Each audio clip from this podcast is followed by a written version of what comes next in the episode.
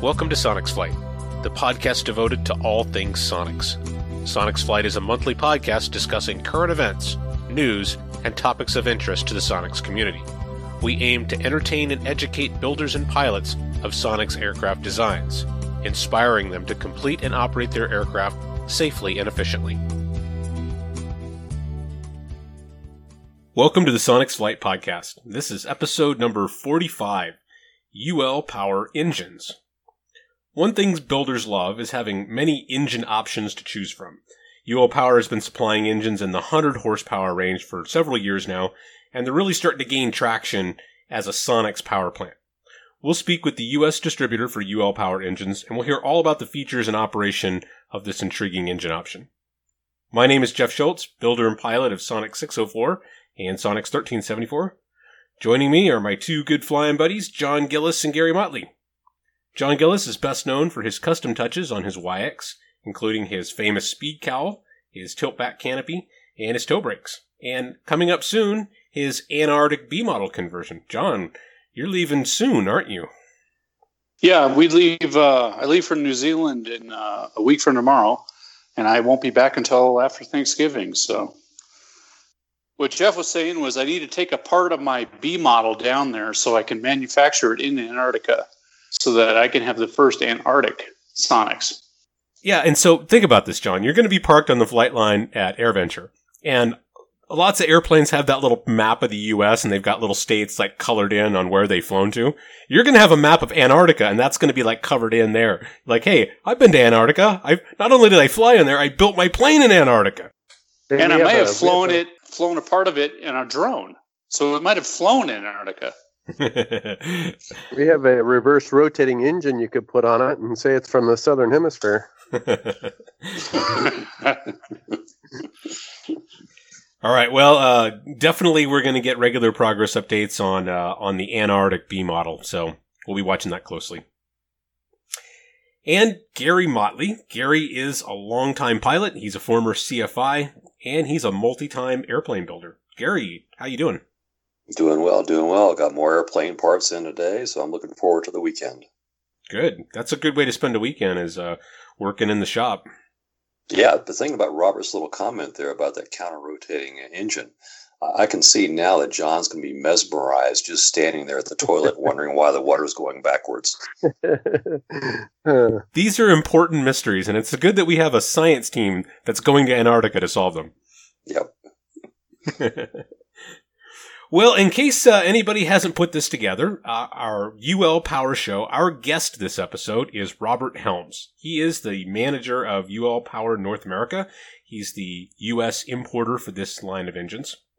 So, Robert, why don't you why don't we start this topic off by tell us a little bit about your background, how you came to become associated with UL Power, and then tell us a little bit about UL Power and kind of bring us up to the point where we are now, and then and then we'll get into the details of the engine. Well, I'm a, well. Thanks for having me. This is awesome. I, I'm I'm just like unbelievably fortunate. I was born into airplanes. My dad was with Cessna when I was real young, and I, the first plane I ever started was a push pull when I was like four years old. And we lived in El Salvador in Central America, and he was a Cessna distributor down there, and so just all sorts of airplane stuff. And then we came back to the U.S. and he worked for Learjet, and so I was in you know elementary school flying around the world to our countryside in their Learjets, and then he got into Gulfstreams and Boeing business jets, and he put me through law school, and I got a job doing aviation law in downtown Los Angeles, and then I went from there. I got into high tech and moved up to Silicon Valley, and I got really lucky. I retired when I was 39, and after a couple of years, I moved to Missouri. I bought a resort, and I was just sitting around and contacted Sebastian Heintz of Zenith Aircraft and said, "Hey, I'm bored out of my mind, and you need any help with your airplane business? He said, no, you know what I want to do though? I want to put UL power engines on my airplanes, but nobody's importing them to the U.S. If you import them to the U.S., I'll do a firewall forward kit and we can sell some engines. And so the next day I went and met with him and we started doing it. And that was about seven or eight years ago and we're having a blast. It's a lot of fun. Well, that's that's pretty early on. Uh, you were probably one of the, the very first people to, to get a look at UL Power. I'm not sure when they f- delivered their first engine, but it can have been more than seven or eight years ago, right? Well, this, the company, the, the, the way the company started was in 2002 in Europe. The uh, one of the owners of UL Power is a company called DR Tuning, and they're famous in Europe for their race car engines. And uh, they do the big races like Paris to Dakar, you know, the road rally races. And a helicopter company went to them and said, "Hey, we got this engine for a helicopter. We can't get off the ground. Can you can you get more power out of it?" So they took the engine, put on the dyno, and tested it and modified it, and took it from 80 horsepower to 95 horsepower. And the guy, helicopter guy, said, "That's great. I'm going to go buy 80 engines. You can modify them for me, and I'll I'll pay you." And they the DR tuning guy said, "No, don't do that. We can design a brand new engine for you. This new technology is lighter, has more power." for less money. And so that's how they got started in 2002. The first engine was ready in 2003, but the helicopter company was out of business. And so they had this product and they didn't know what to do with it. So they went to Aero Friedrichshafen and realized there was a, a need for it. So by 2006, they got together with their their suppliers, their metal supplier. So another one of the owners of UL Power Engines is a company that does all the machining for for uh, the, the steel machining. They make the cylinders, and then yet another company does all the aluminum, and then the fourth owner. There's four four principals in UL Power. The fourth one is just an investor, and so they're somewhat vertically integrated. And so almost the whole engine is machined, and it's almost all machined in house. And so they're able to keep the cost down, and they can make production changes as fast as they can change it on the computer. The design they can change, you know, the next product, you know, coming out of the, the machining out of the manufacturing line. So they they're real quick to make improvements and things. So that part's nice. And as a result, with all the aluminum parts and the machining, just using uh, as an example the cylinder heads, because they're able to machine them and they're made out of aluminum, they can make the cooling fins a lot thinner and a lot longer, so there's a lot more surface area. So in 2006, they created UL Power Aero engines and started going to more shows. And when I started, there was about three engines already in the U.S. And the guys were having a little bit of trouble because it was tough for them to get service and support. And so fairly quickly we ramped up, and we've probably got about 300 engines in the U.S. now and about a thousand engines worldwide. So the, hmm. the growth has been good. Yeah. Wow. Well, um, let's let's do it like this. Um, let's start off with an overpower of the UL engine line, the four and six cylinder engine and then maybe go into some of the features, and then we'll start getting into the Sonex specific type stuff. So tell us about the the family of engines that UL makes.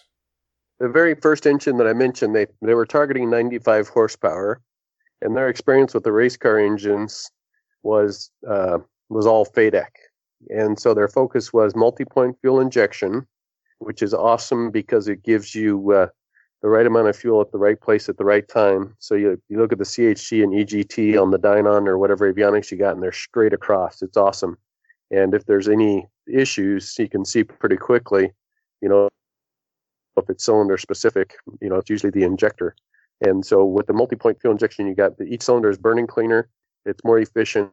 Uh, so theoretically, there should be less maintenance and uh, longer time between overhaul, and it, it just burns a lot cleaner. So that part's nice and then um, they went from the 95 horsepower to 2.6 liter, and the numbers of our engines stand for the displacement. So the 2.6 liter is a 260, and the 260i, the I stands for fuel injection. And then they wanted to go more, more power, so they went to a little bit higher compression just by changing the cylinder and then the mapping on the ECU to give it more fuel. They created the 260IS, which is the exact same engine, different piston, different software. It takes it to 107 horsepower. The negative, the difficult thing is some states in the U.S. The 260 IS requires 93 octane, and it's a little bit difficult to find 93 octane. You can use 100 low lead, but the lead, like with lots of engines, causes problems. After about 400 hours, with no other sort of treatment, you'll start to get lead buildup on the exhaust valve, and it can cause you know, loss of loss of compression and but it's easy to fix. The uh, the heads pull off real easy, and you can clean it up and put it back together. If you need to, you can change the exhaust valve. So after the 260 IS, they decided they wanted more power, so they put a turbocharger on it, and they got great power. But they realized the weight goes up, the temperature goes up incredibly. The customer service phone calls are going to go up dramatically, and it's just a lot more complex. So they did some thinking, and instead they decided to take the turbo off they increased the stroke and they went to three and a half liters. So they took the very same engine, widened it three and a half inches, increased the stroke, and they made it three and a half liters, and they took it up to 118 and 130 horsepower respectively. So the i 350i is 118, the 350is is 130 horsepower, and everything else, any components are identical. The injectors, starter, the alternator, everything's identical. So you save on cost that way. The only thing that changes are the, the components needed to increase the stroke. And then after a few years, they found that they could make a six cylinder the same way. They did a narrow six. We have a 390i and a 390is, and then we have the wide six cylinder, the 520 and the 520is. So now we have eight engines from 97 horsepower up to 200 horsepower. So we have a narrow four, low and high compression, the wide four, low and high, and then the, the six the same way. And then we take those and like the reverse rotation engine I mentioned, we cre- created that for a helicopter. And we also can take the RPM to 3,500 RPM and get another 20 horsepower out of it, and that's good for helicopter. And then we've got a couple of other variations. We even have one engine for drones. It's a normally aspirated engine, and it's cruising 12 hours a day at 24,000 feet. And the way they do that is it's got a really high compression ratio. It takes off on part throttle, and then as they climb, the computer adds throttle. And because the ECU knows the ambient air pressure and the air temperature, it's able to advance the timing and lean the mixture, and they can go to 24,000 feet, and they're actually cruising on around 35 horsepower. So it's a 100 horsepower engine at sea level, and they're cruising at altitude on substantially less power. So there's there's a lot you can do with the ECU. It's a lot of fun. So Robert, just a simple version of these engines. I stands for injected, and S means it's a stroker engine. Well, that the S, I don't know if it necessarily means stroker, but it's the higher compression model. So the 350i is the same stroke as the 350is, but the S needs the is the higher compression. Gosh, wish would have made it a C than instead of an S. yeah. So, Robert, eh, when you're talking about the four cylinder line, what is the weight difference when you go from the lowest horsepower variant to the biggest horsepower variant? 13 pounds. It would go from 100, 160 pounds to 173, plus the oil cooler. Okay. So really not much extra weight. And is the cost substantially difference between the cheapest engine and the most expensive engine? To go from an I to an IS is about a thousand dollars more.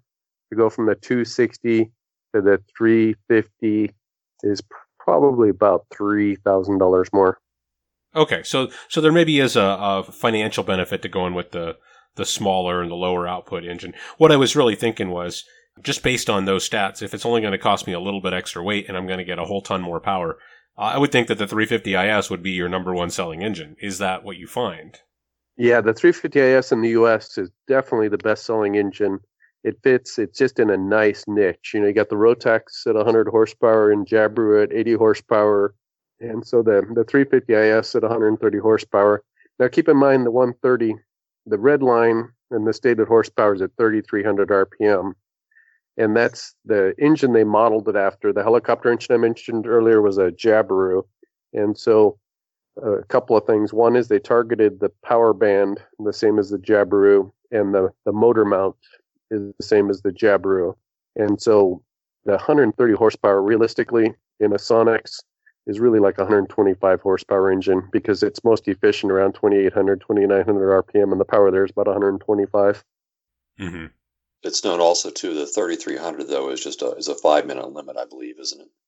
Well the manual says that but it's really not because the the engine itself is running in helicopter at 3500 rpm all day. And the designer said that these the mechanics of these engine could easily run 4000 rpm all day long.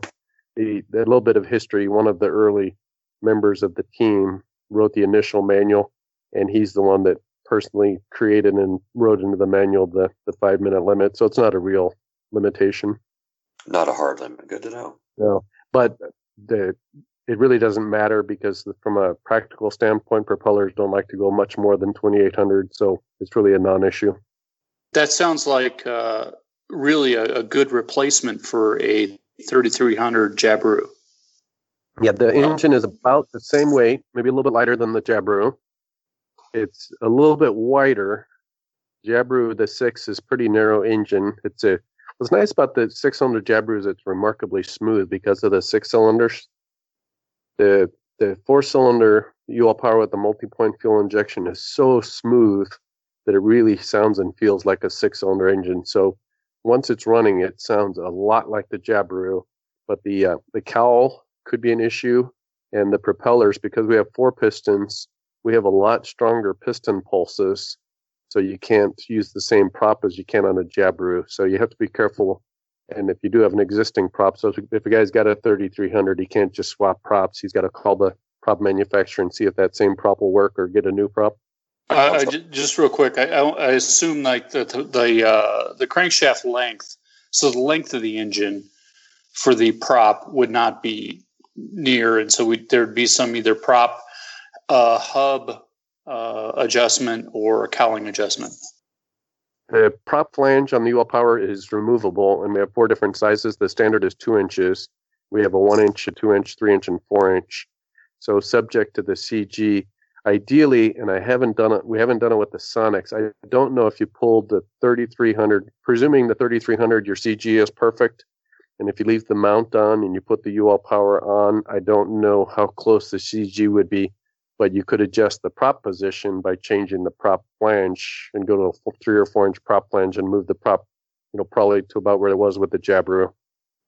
Sonex may have done the analysis, you know, the factory, so I'm not sure we focus more on installing engines on new airplanes. We haven't done much in terms of replacement because there's just not in the amateur built experimental. There's just not as many guys replacing engines as there are guys building new airplanes.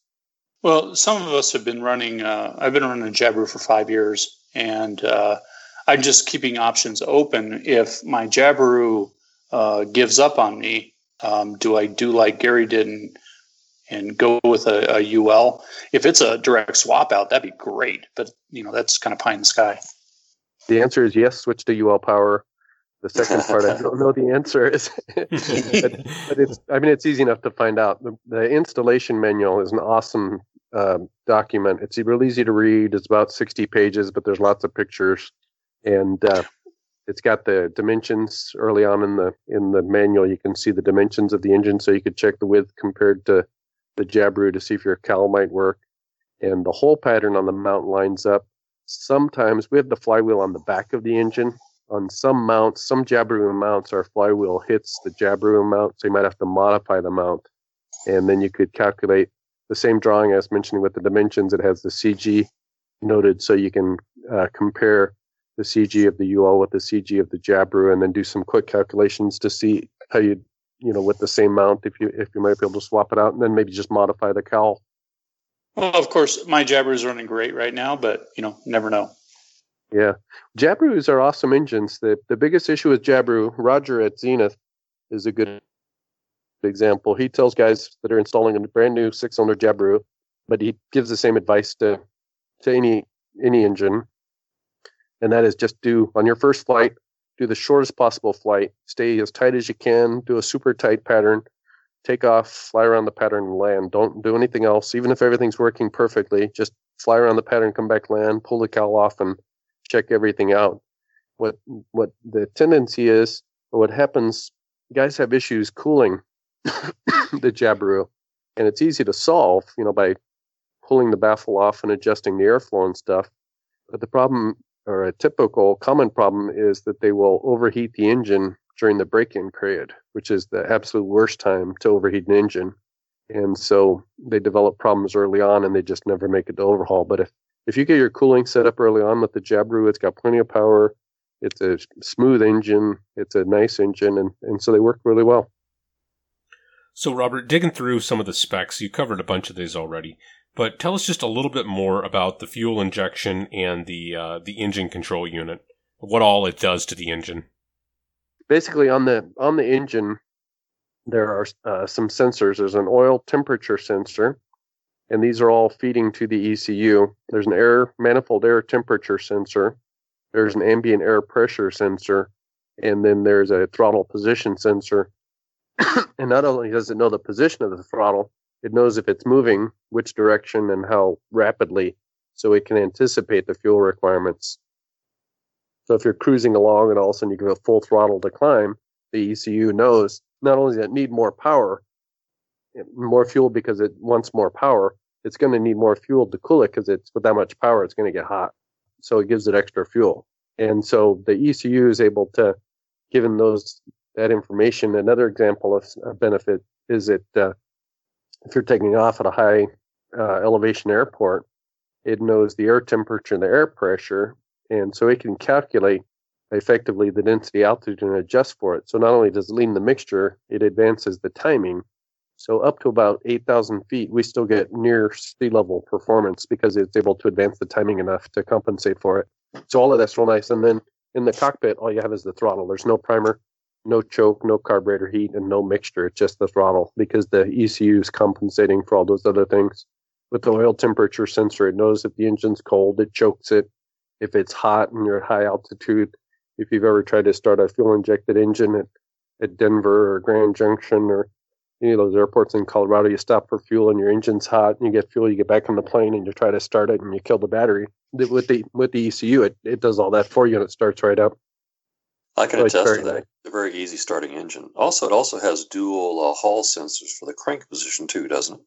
Yeah, those are. There's actually two different purposes. One of those is sensing top dead center, and the other is determining which cylinder to fire. So they actually have two different purposes, but they're identical sensors. And then we have an option where you can get a dual ECU. You get two of everything. So you actually get four of those sensors. And then you get two oil temperature, two air temperature, two throttle position, then two ECUs and two complete wiring harnesses. So you have a totally redundant system.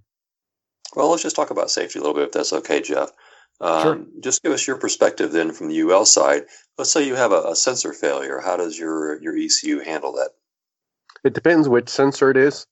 If it's the oil temperature, air temperature, throttle position sensor, it, it fails to the rich mode. And so you continue to run, but you just run rich, not knowing the computer, not knowing exactly what's happening. It's just kind of a fail safe. If you have the single ECU system, there's two single points of failure, either one of the hall sensors, um, and they're not mechanical. They're just a, it's a magnetic it's pickup, eddy right? current. Yeah, it's a yeah. It's I don't even know if it's magnetic pickup or if it's just like an eddy current, but it's sensing the motion as it goes by the insert on the on the uh, on the camshaft uh, gear, and so and then the other is the ECU itself, and so all of the other sensors have a, uh, a failsafe and then like the the injectors, a lot of people ask compared to some of the other engines, they have two injectors per cylinder. On the four cylinder engine, you can disconnect a sensor, I mean an injector, and you still got plenty of power to fly. One guy even landed and he said his engine was running a little bit rough, but he didn't know what it was, and turned out one of his injectors was disconnected, so he was flying on three cylinders and he didn't even know it. And you have a couple of ingenious options to help monitor that, don't you? Such as a uh, caution light, as well as also some software that you could use. Yeah, the uh, the so-called check light you install on the panel. There's a wire that comes out of the ECU, and you just connect it to an LED, and the light comes on if a sensor fails or becomes disconnected or something. So that doesn't tell you specifically which sensor, but it tells you that a sensor is is not working and you can kind of troubleshoot it without the software. If the oil temperature sensor is bad, it's harder to start the engine. If the throttle position sensor is bad, then you just barely move the throttle and it runs rough for a second until it smooths out because it doesn't know what you're doing. And then the uh, the software uh, is a program you can connect, put on your laptop, and connect to the ECU. And the the early version you could not, but the current version you can actually fly with the laptop and the plane connected and you can and you can see what the ECU is saying. So you can see the air pressure, you can see the throttle position, you can see the RPM, you can see the oil temperature, all of those things, and you can ascertain if you're if you do have the check light, then you can look and see uh, which sensor it is that's not working properly and get it replaced. But regardless, the engine just continues to hum right along, just a little bit richer fuel burn. Correct. And with the dual ECU option, it's a it's an expensive option, and so what I tell people is, um, if I'm flying day VFR in a light sport airplane, I'll go with the single ECU system. If I'm going to fly a lot of IFR or at a lot at night, or if I'm going to do long sections of flying on a regular basis over water or trees or mountains, then I'll opt for the dual ECU system because it's it's definitely worth it in that case. It's it's basically free life insurance or inexpensive life insurance. Robert, let's talk about uh, some of the accessories for the engine. I think you covered a couple of these things, but what do you get when you open up the engine crate when it comes from from you, and what do you have to source separately?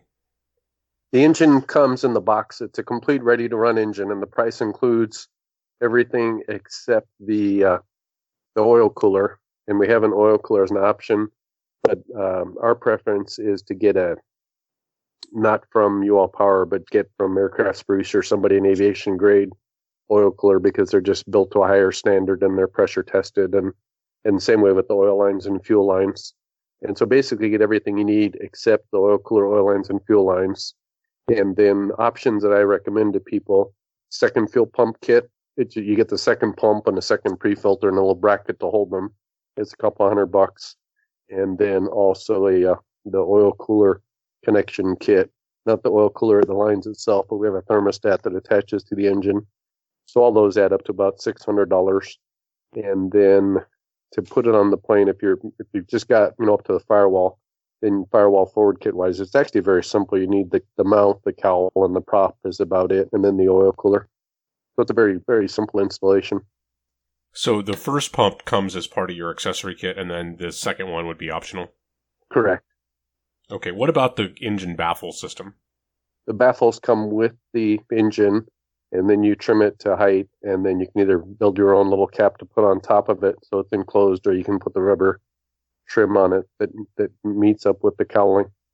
Is that a metal system or a fiberglass one? It's metal. It's it's actually pretty nice. And here's an example of the company. Just maybe one or two guys started to get cracking. You know, it's traditional around the the screws where the baffle attaches to the engine. And so they overnight redesigned it and put a really, really thick, real nice doubler where the screws go through. So since they've done that, we haven't seen any cracking in the baffles, which is just awesome.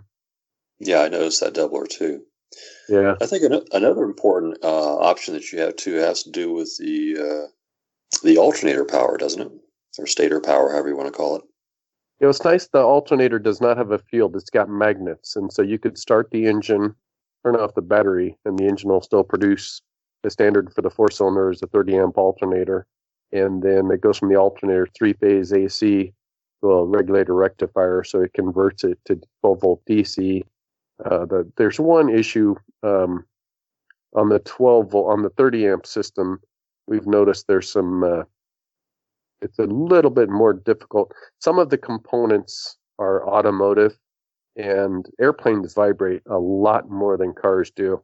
And so, like a knock sensor, for instance, a lot of people ask the knock sensor why we don't have a knock it's because it doesn't work on airplanes because there's too much vibration.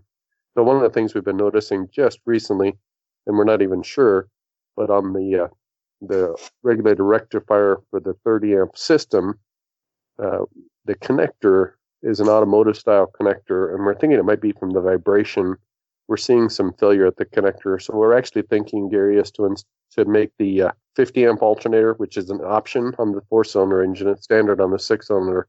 The regulator rectifier is a totally different design in the 50 amp system.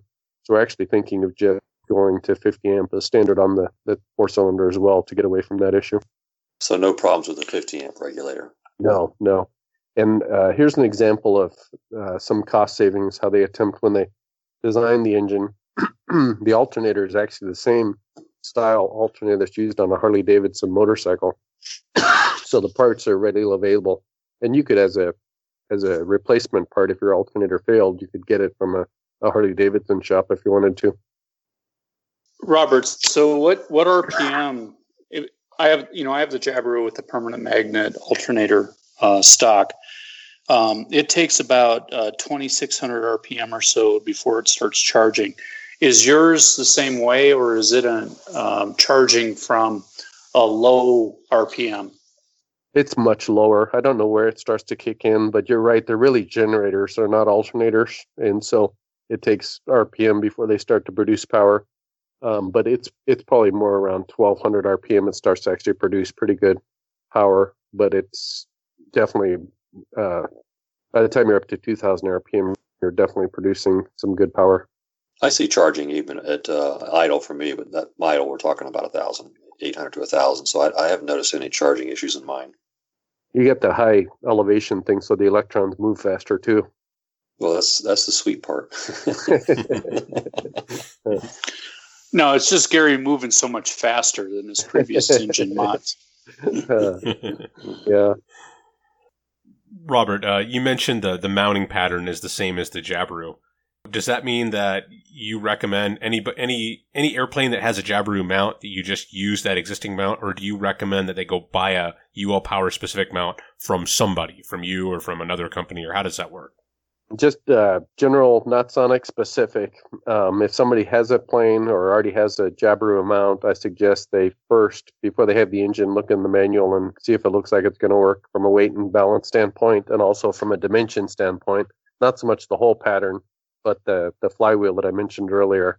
And then if they if they've got the engine, they can just put it on the mount and see if it's going to work.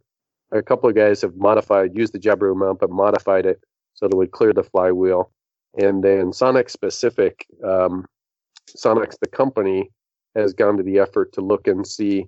So our agreement with Sonex is uh, the on the Onex they're not offering any solution. So the Onex we have a mount for that, and the 260 fits in the Sonex cowl. The 350, a couple of guys have installed 350s on the Onex, and they're cruising like 180 miles an hour. It's awesome. And uh, that one, the couple of guys have just modified the Sonex cowl either and put cheeks on it, or they just cut holes and and let the heads poke out the sides of the cowl. And then on the uh, the legacy model, the 260 fits with no problem, and I think it works on the Sonex mount, but I'm not positive. But that's just a phone call to Sonex to verify it. And then the 350 fits inside the cowl. Same way, I'm not sure on the mount, but on the B model, uh, Sonex was was real clear. They said on the B model, uh, they've got the mount and the cowl that work with the 350, but they actually do not have one that works with the 260. And I'm not exactly sure why, if it was a CG issue or something else. So on the on the B models, they're really promoting the 350. So if somebody calls me and says they've got a B model and they want to put a 350 in it, I direct them to Sonex and they actually buy the engine and the mountain cowl and pop everything from Sonex. If they have a legacy model, then they then we have a mount solution for them, and then I think we also have a cowl, but I'm not positive. But I think the Sonex cowl works with the 260, and then you can modify it to work with the 350. And so, working with Market Sonex, we've got a solution for all the the different the Sonex models, except for that SubSonex thing. That one's a little bit harder to re-engine. well, when UL Power comes out with a good uh, replacement for the PBS turbojet, let me know because I may be interested. well, I don't know. The Onex is pretty stinking fast with the 350 IS on it. It might be close to the subsonic. You said about a hundred. Well, you know, Robert, indicated or true? Uh, I think true, but I'm not sure. Still pretty good. Yeah. Yeah, oh, Robert, awesome. I'm I, I, I'm converting to a, a B model. I have the Jabiru 3300. I'd be more than willing to do some market research for you guys at UL if you send me a 350 IS. we get a. It's funny we get so many calls. I would say uh, two emails a week. A guy says, "Well, I'm designing this new plane and I'm gonna turn it into a kit and I'm gonna need 100 engines the first year, 500 engines each year after that.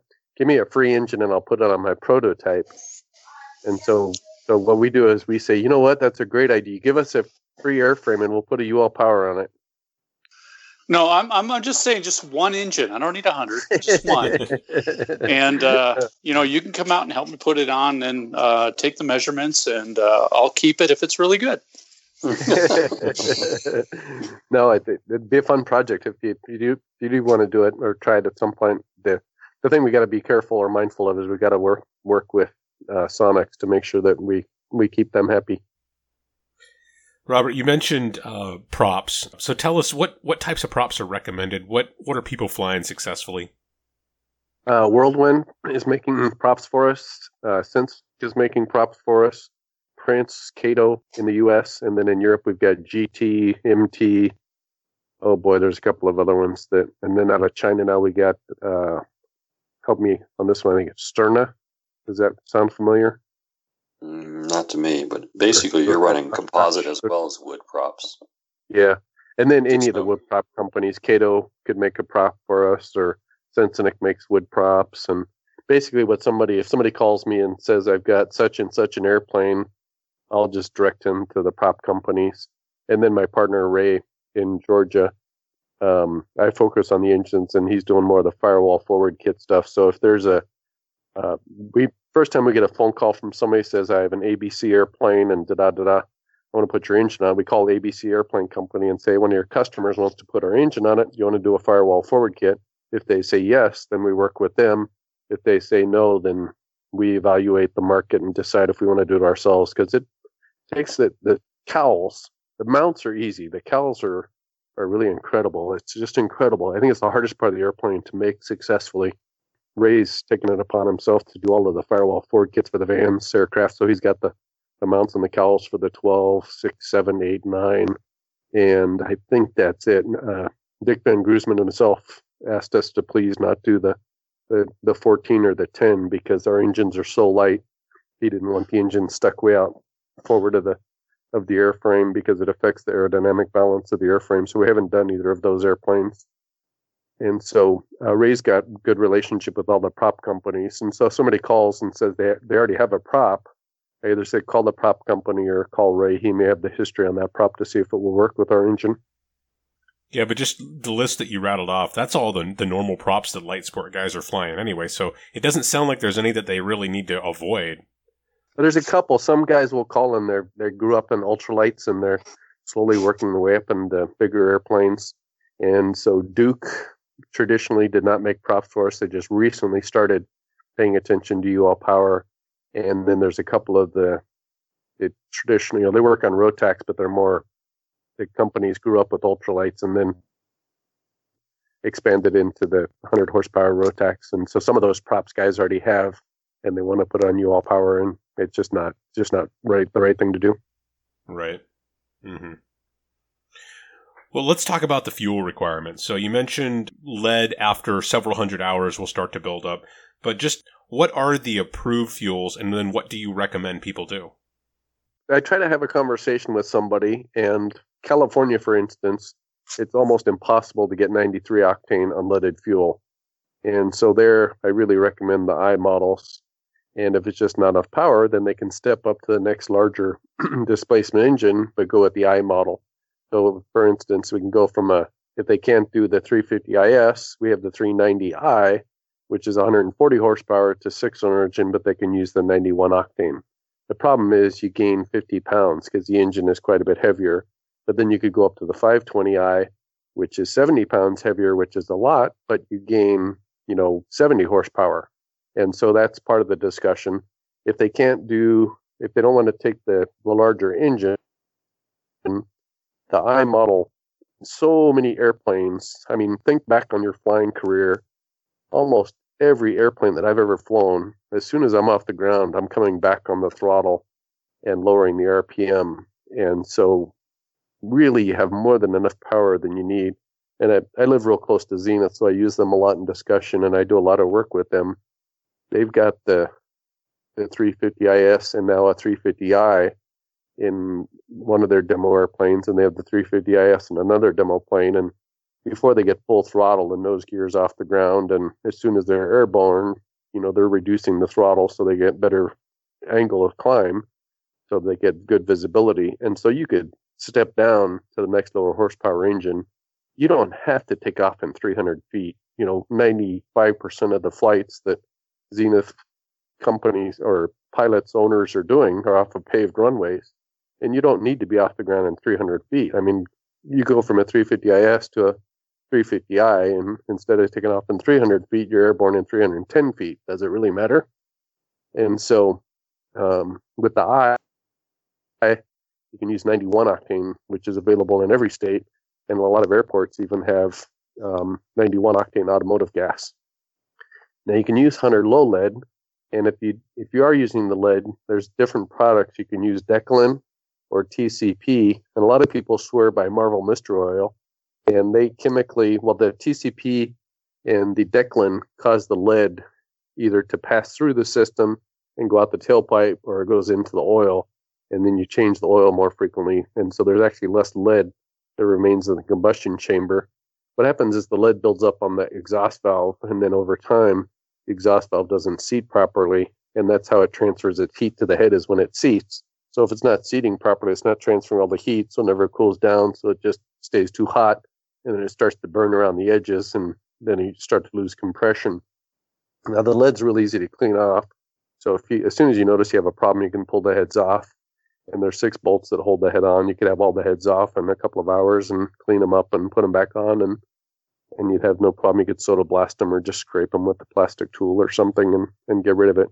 The other thing with the Marvel Mystery Oil, the guys that use it swear by it. They say it, it lubricates the combustion chamber so the lead can't stick to it. And so the result is that it just passes through the exhaust pipe I personally haven't don't have any experience with the Marvel Mystery Oil, but the guys that do it, they just swear by it. And so they actually put it in their fuel when they when they put hundred Lola and they actually add some Marvel Mystery Oil. And the Decalin and TCP, same way you add fuel, you put one one ounce of product for ten gallons of fuel. So it's really not that cumbersome.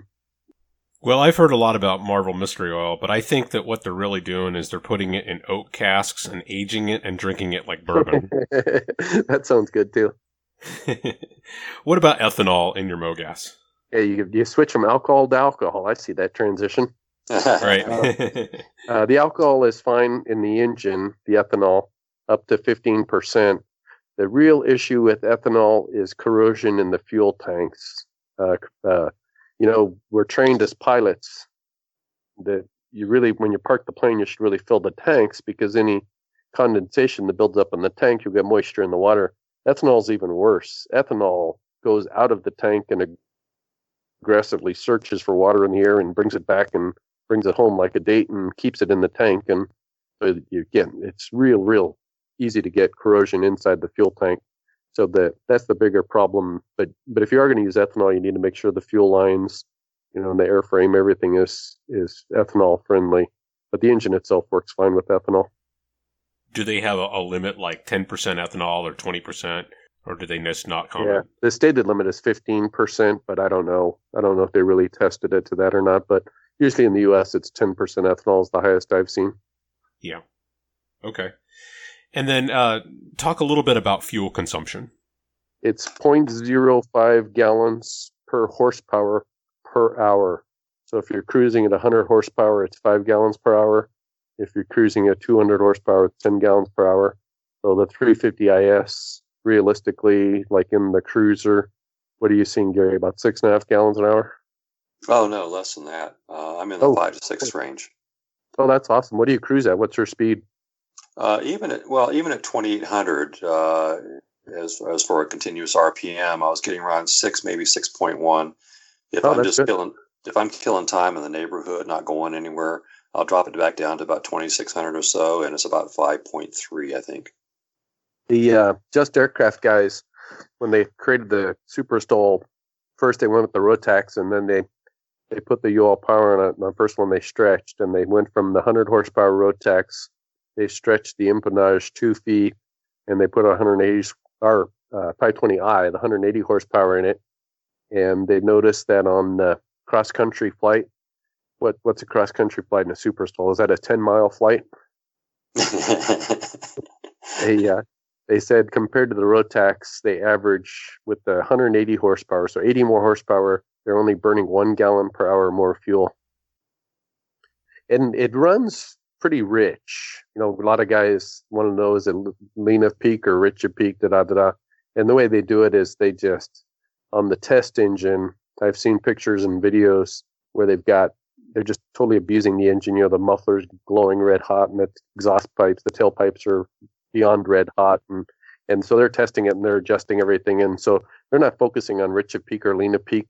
They're looking at a combination of things. You know, based upon the parameters, is this you know the sensor sending the signal to the ECU? Is this person cruising, or are they doing aerobatics? And then based on that, they tell it what to do. And so in some cases, it's very very rich and in other cases it's very efficient. So, like the example I gave earlier, where you're cruising along and all of a sudden you go to full throttle, the ECU not only is it say it needs more fuel to run, it's going to need more fuel to cool it because it's going to get hot at, at that throttle position.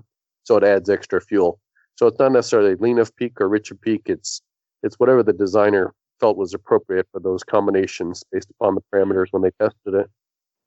Keep in mind also, a lot of the guys that think flying lean of peak is the way to go, you actually lose some power when you do that. So you may be burning less fuel, but you're, you're probably going to end up flying a lot slower too. Mm, yeah, but sometimes there's a trade off there too for endurance and range. You know, yeah, the small yeah. amount of, of forward speed that you're going to move is, is markedly made up by the endurance and range aspects. Yep. Robert, shifting gears just a little bit. So, as you described with the ECU and the fuel injection, the the UL Power is an electrically dependent engine. So, how do you how do you handle that where you have to have electricity to keep this thing running? Well, yeah, uh, you can turn on the battery to start it, and if the battery's not good, it won't start. So you know you've got a good battery. And then as soon as it starts, you could turn off the battery, and the alternator puts out sufficient power.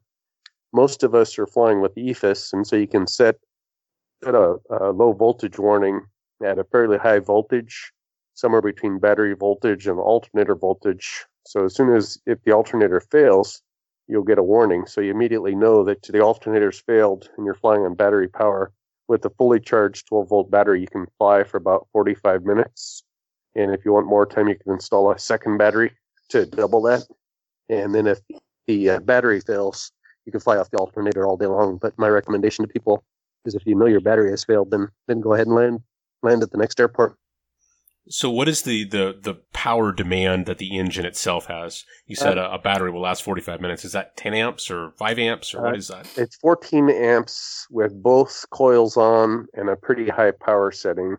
And so, my okay. recommendation to people is if you know the alternators failed, you can turn off one of the coils and save quite a bit of power that way, and then reduce the power subject to your your power needs, and then uh, the lower the RPM, the less voltage you're using for the ignition, and so you can extend the time. But 45 minutes is a, a real safe number.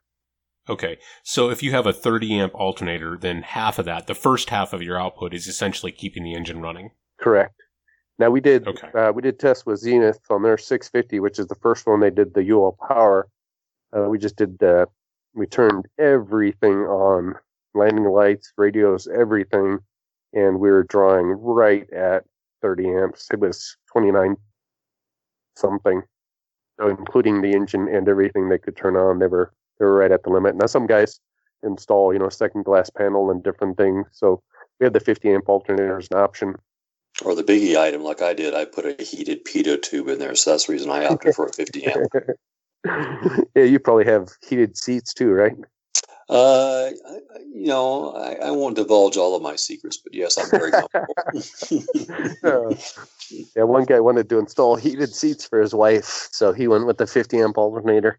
There you go. that was probably you, and I forgot. Yeah, maybe. um, I like the idea, though. Yeah. You know, uh, I, I, use a dual battery, uh, dual batteries in parallel, so I can get you know either one system. So I actually have three sources of electricity at any one time. Uh, but an excellent point, though, you made about turning off uh, one of your coils. Um, as we know with the Sonexes and especially the AeroVees, when you have a, a magneto-driven system versus and a secondary ignition coil system, that ignition coil system really eats up a lot of power on ground. And we've had a lot of people that taxi too long on the ground with both systems on and, and, and basically kill their, their battery pretty quickly doing that. Yes, especially at the lower RPMs. Yeah, how do you have your? you have two battery switches and one for each battery. I do, yes, and uh, I'm using the lithium-ion batteries, and source they also come with the built-in fault circuitry. Uh, so I've got three idiot lights that can possibly stare at me, one for the ECU, one for each battery. Yeah, I like those. the new the battery technology that's coming out or has come out recently and is, is progressing. It's just awesome. It's we've never had that information before, so it's nice. What I tell people is if you're concerned, it's nice to know before you head out over a body of water or over a bunch of trees, it'd be nice to know that your battery is fully charged in case the alternator fails. And so if you're able to turn off the alternator, you could put a switch in the circuit so you could turn off the alternator and check the battery voltage and then turn the alternator back on just to verify you've got a, a nice fully charged battery. So, Robert, just a point of clarity here. Um, the alternator is not like an internal lighting coil that will keep the engine running. The alternator is simply just recharges your battery. You need to supply bus voltage back to the engine. It's not totally self-contained. The engine itself is an electrically dependent engine. So the burden is on you as the builder to ensure that you provide an uninterrupted source of electrical power to keep that engine running. And that's just a task that you need to recognize when you design your installation, you have to think that part through because that is a necessity to keep the engine running. The easy way to look at it is the ECU and the fuel pump need electricity for the engine to run. And if you lose electricity to either one of those, the engine will quit. And you can get that electricity straight from the voltage regulator, which is getting power straight from the alternator. And so it's exactly what you said. You just, as you're installing it, you need to be mindful of that. It's a lot simpler than, than it sounds. Yeah, yeah the one thing that I notice because we have an ECU and most airplanes don't have an ECU, I get a call that something's not right. That airplane's vibrating too much. Oh, it must be the ECU. Oh, I'm using too much fuel. It must be the ECU. Oh, I'm not getting enough current. It must be the ECU. It's always the ECU. And you know what? It's like rarely the ECU. Now, coincidentally, there is, we've just discovered a, a, a bug in the most recent update, and it is, in fact, the ECU and Gary has one of those ECUs, so I have to be really careful when I say it's never the ECU. well, I'm glad I can help, Robert. I always like to be a pioneer here in this stuff, I guess. Let's get to service, guys.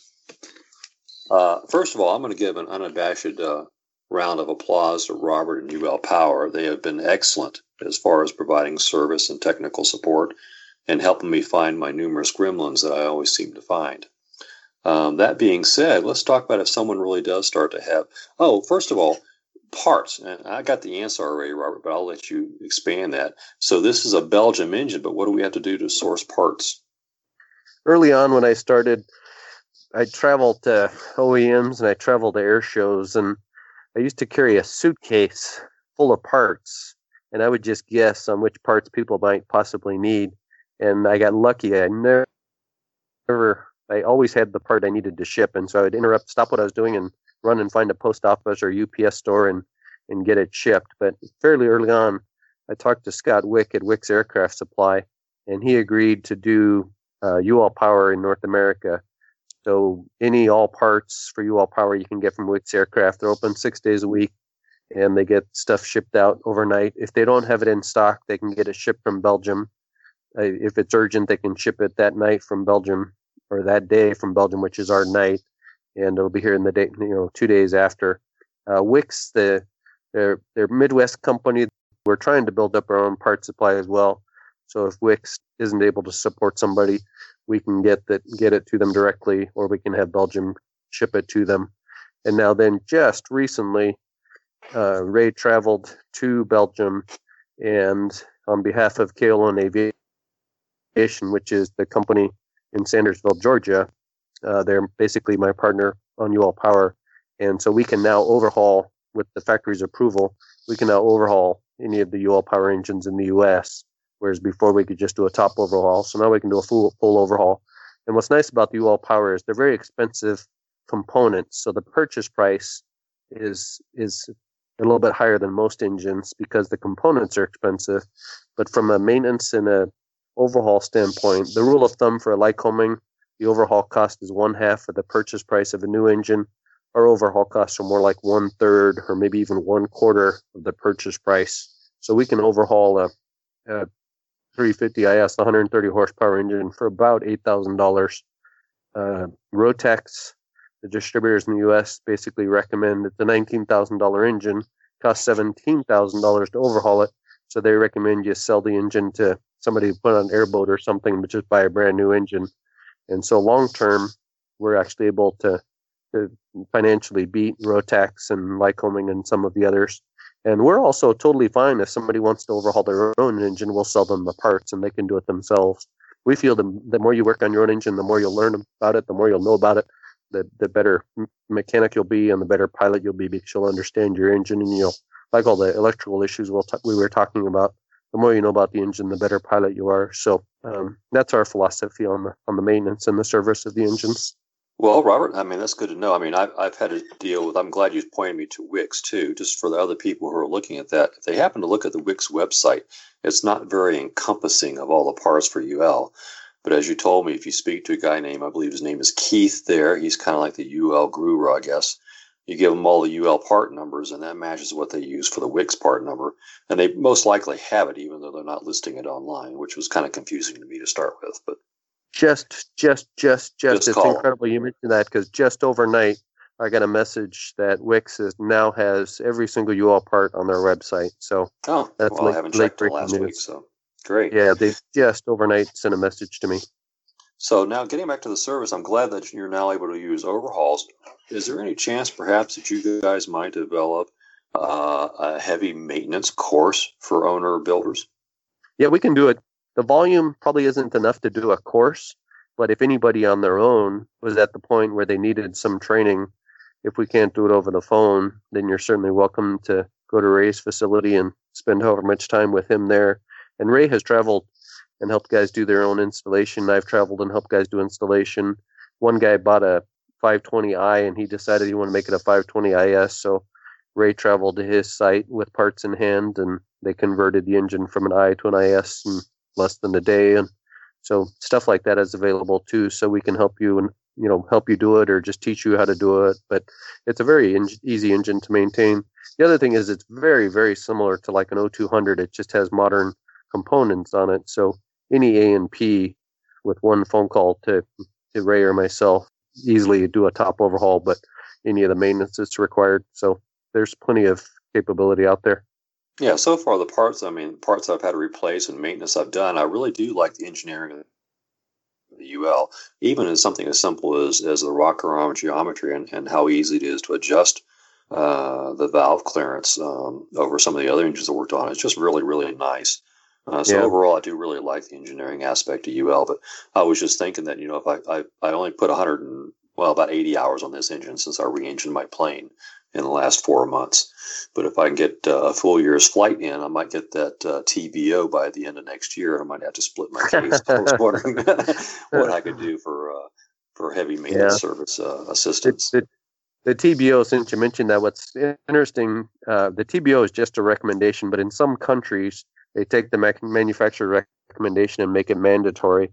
What's nice about UL Power, the guys that designed the engine, that did the race car engines their whole life, they designed for maintenance because they what they learned was they kept raising the price on their engine because they were getting tired of the business and they thought, oh, we'll just price ourselves out of the business and we'll do something else. And it got to the point where they actually got invited to travel to these world famous races on the corporate jet of the owner of the race car. And uh, so it was a, lot more convenient. But they designed the engine for maintenance because they were the ones that were being dragged into the pits to maintain the engines during the races. And so the oil pan, just as one example, you can remove the oil pan in about 15 minutes without even removing the exhaust or the muffler. And you can do a really good visual inspection. The way the case is designed, you look, look up inside, you can see the whole camshaft, and you can see beyond the camshaft, you can see the connecting rods and everything. And so if you're approaching TBO or you're at TBO and your oil analysis is good, your oil consumption's good, temperatures are good, compression's good, you can do this visual inspection if everything looks good, then just put it all back together and keep on flying. All right, maybe I'll get two years out of this then. yeah. Robert, are the valves um, hydraulic or are they uh, a manual adjuster like the uh, the earlier Jabiru's or the VWs? It's manually adjusted, and I should say manually checked. You really don't have to adjust them that much. And the reason the designer did that was from his race car experiences. If you get in at the annual or whenever the inspection is false for the for the valve clearance, pull off the and you're doing the compression check. So doing the valve clearance just adds about 30 seconds to doing the compression check. So when you got a top dead center, you just slide the feeler gauge in, and if it's okay, you just leave it. The reason they went mechanical is because hydraulic lifters can mask a problem. So something may be breaking and you don't even know it. With the mechanical, if you go in there at the annual and you have four cylinders and one of or eight lifters. One is out of adjustment, and you adjust it, and you make a note of it. You go back six months, twelve months later, and you check it, and they're all good except for that one, and it's out of adjustment again.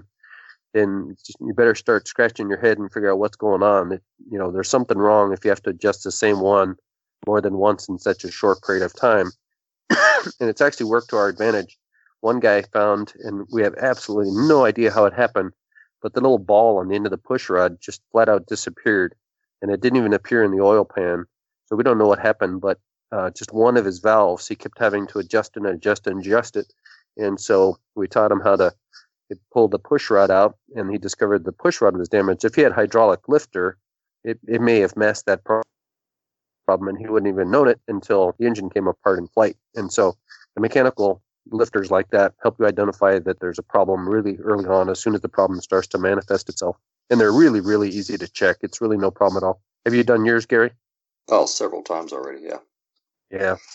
Yeah, it's I, like, I do them on my um, on my Jabiru all the time. I don't have any problem with that. I just was wondering if the UL had gone that way because yeah. the Jabiru has gone towards hydraulics. Yeah, I think the hydraulic might operate smoother, and that might be. Pro- I, and I don't know for sure, but I think that's why I remember Porsche in the late '60s. I think was when they switched to hydraulic, and you could actually hear a difference in the when they were operating. Uh, cost. I'll jump. I'll jump to cost because I kind of hit on earlier. Nobody's asked, but our what I've noticed is there's a couple of things. One is weight. The the lighter the engine, the more expensive it is, and we've definitely got the lightest engine. And Corvair's on the other end of the spectrum. Corvair's the least expensive engine, and it's it's the heaviest engine. And so William Wynne and I we do a lot of engine panel discussions together. And uh, William says to people, says to the crowd, he, he says basically there's on the subject of weight, there's two people up here that aren't going to lie to you. One is one is Robert because he's got the lightest engine by far, and the other one is me because I got the heaviest engine by far. And so the others are all in between there somewhere. But the result is between that and the components, it's an expensive engine.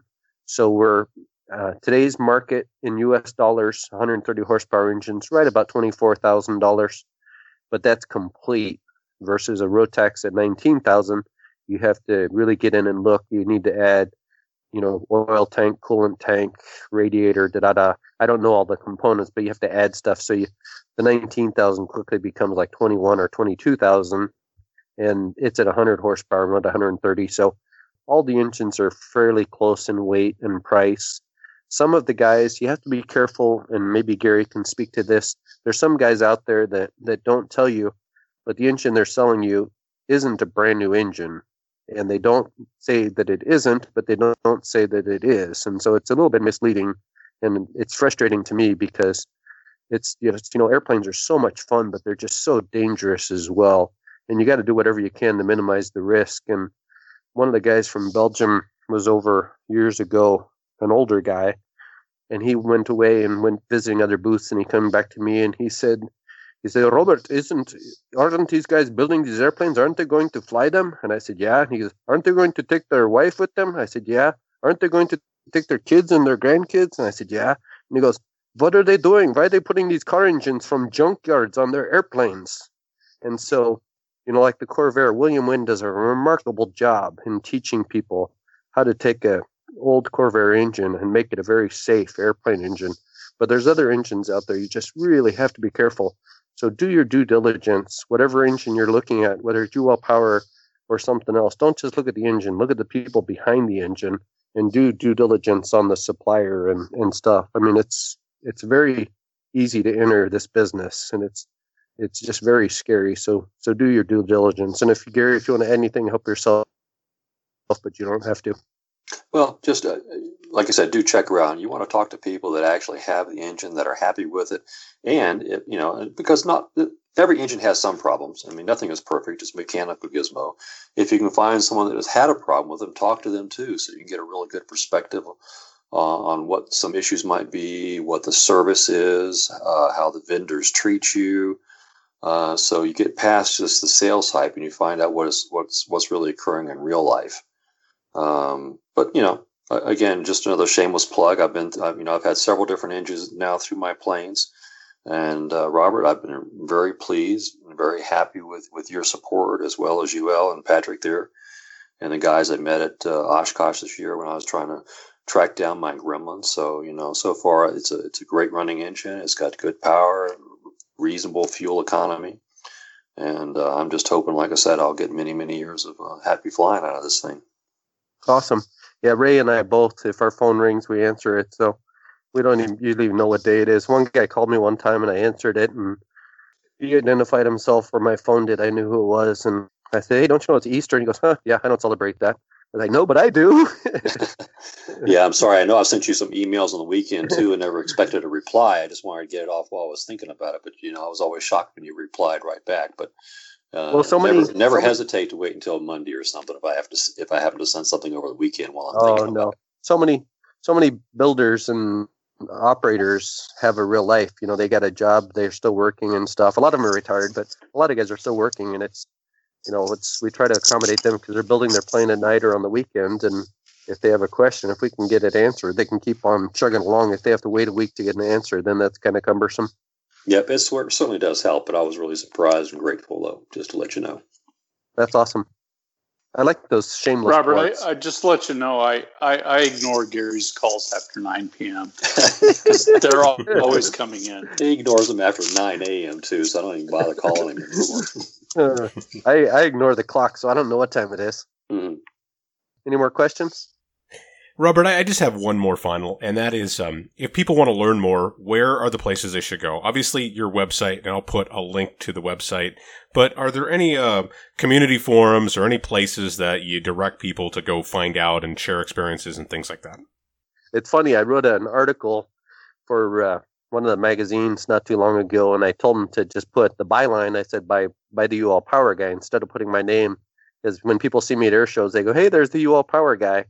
And I was at Zenith, and Sebastian goes, "Why'd you do that? Nobody knows who the UL Power Guy is." And I pulled out my phone, and I said, "Okay, Google."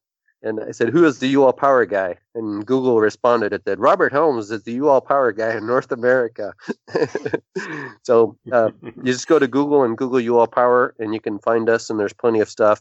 I've tried creating different forums and things, and Facebook and and stuff, and it just I done databases, different things, and it's hard to find something that really works. But if you go to ulpower.com, Ray, my partner, is listed on there. I'm on there, and then we'll gladly give you, you know, if somebody wants airplane specific information like a Sonex with a 260, then you know we'll subject to the person agreeing to it. We'll give them their contact information and let them talk to each other. If it's a high elevation airport, we'll find somebody in the similar topographical area so that they can get some personal reference or discussion about the performance at high altitude. So, uh, our take on things is we'd rather have a happy non-customer than an unhappy customer. So, we'll our preference is to turn people away if they're not ultimately going to be happy because there's no point in us having an unhappy customer. So, we'll tell you straight up what the issues are before we enter into any sort of relationship and that's really what you're buying when you buy an engine. It's as long as you keep that plane, you're going to be talking to us about the engine. So it's really a long term relationship. Robert, there is one more site. Maybe you can tell me where it's coming from. UL Power News. Uh, UL Power News is South African. That uh, every UL Power dealer has their own Facebook page.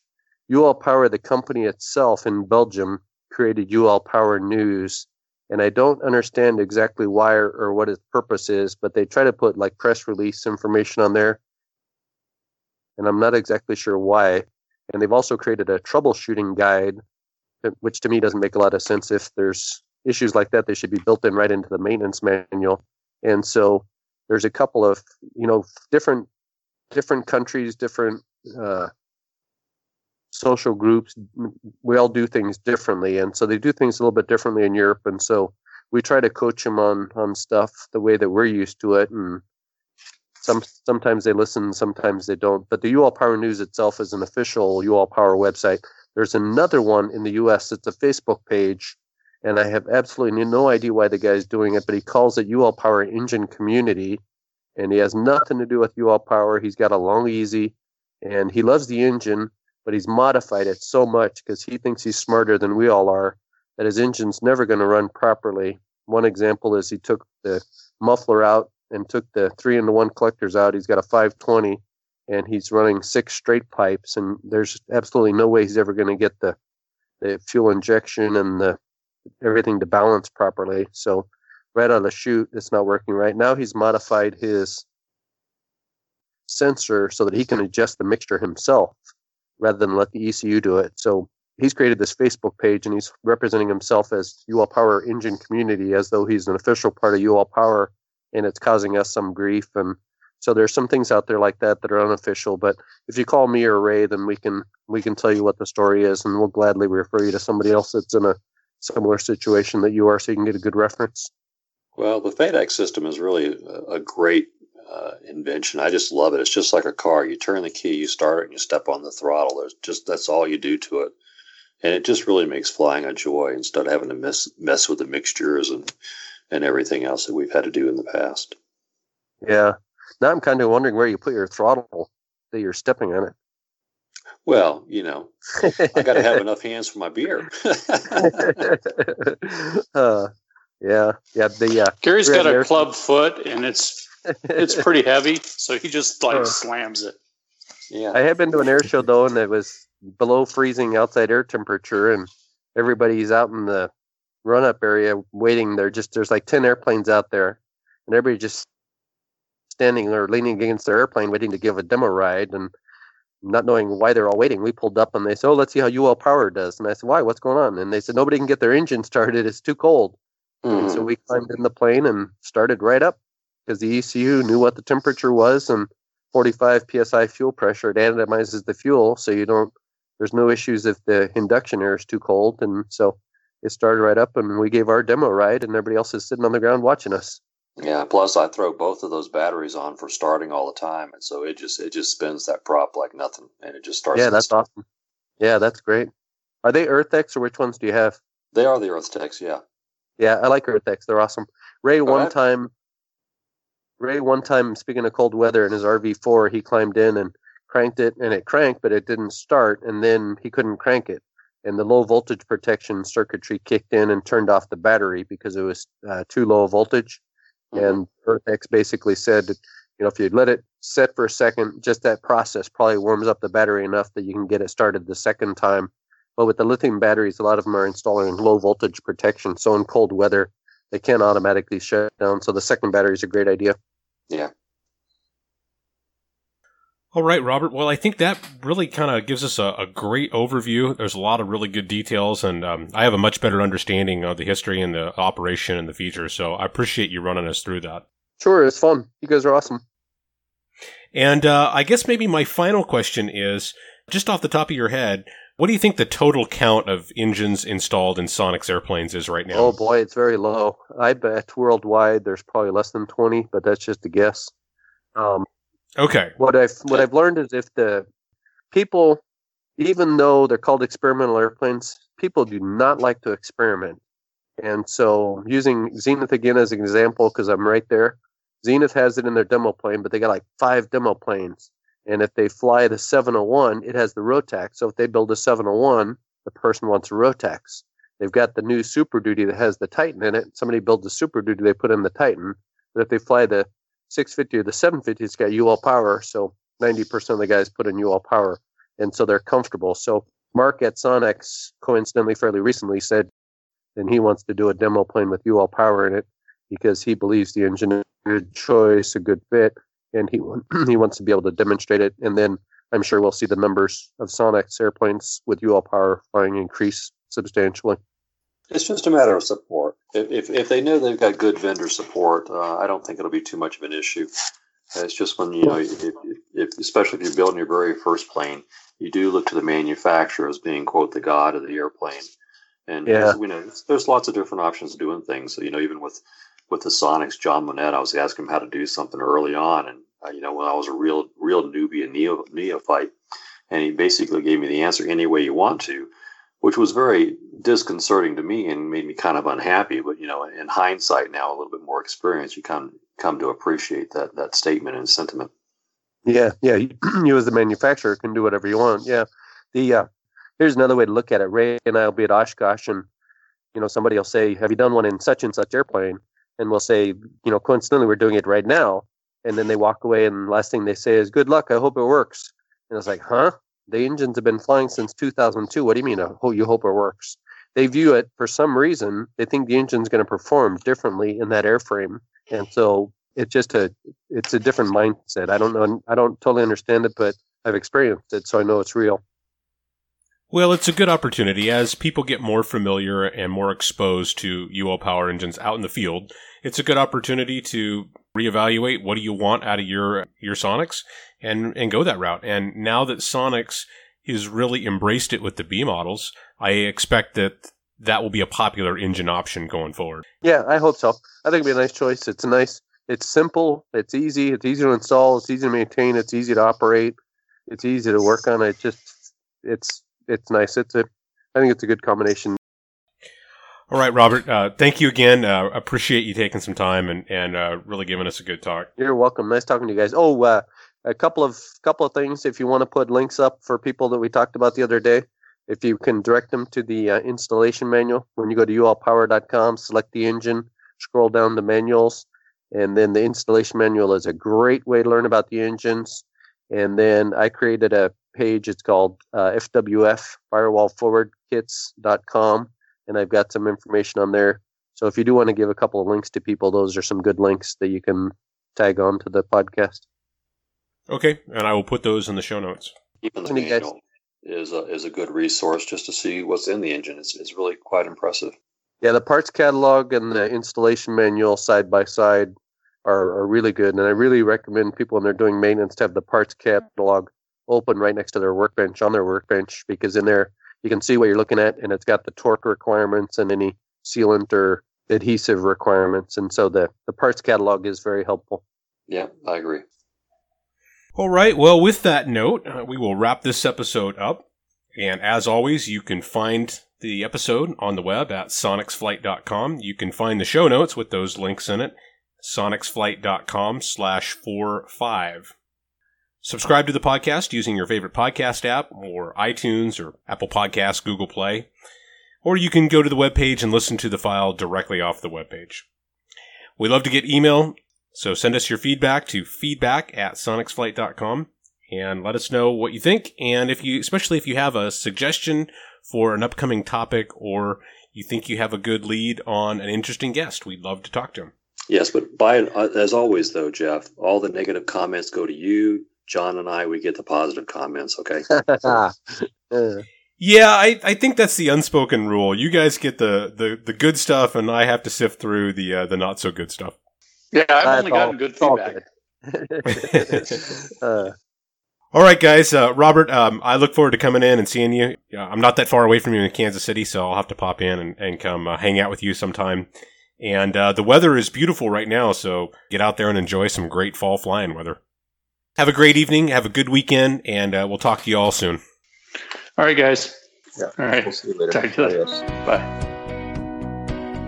The views and opinions expressed on the Sonix Flight podcast are those of the hosts and guests alone, and do not necessarily reflect the views of any individual, company, or organization mentioned on this program. Nothing presented on this podcast should be construed to be the official position or recommendation of anyone not directly associated with Sonix Flight. Anything that sounds like advice should be carefully considered before being implemented. Remember, you are the pilot in command.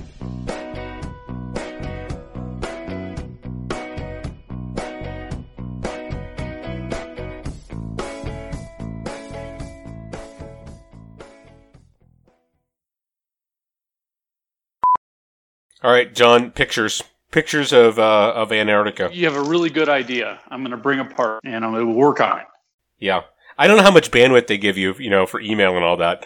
But uh, yeah, send us a picture. Yeah, I want you to. Bring you me may back not some see it snow. till Thanksgiving, but it'll happen. Bring me back some snow. Uh, there'll be plenty. Not yellow monitoring snow. The, the the season is opening. It opened uh, three days ago, and we have still people in Christchurch that have not gotten down.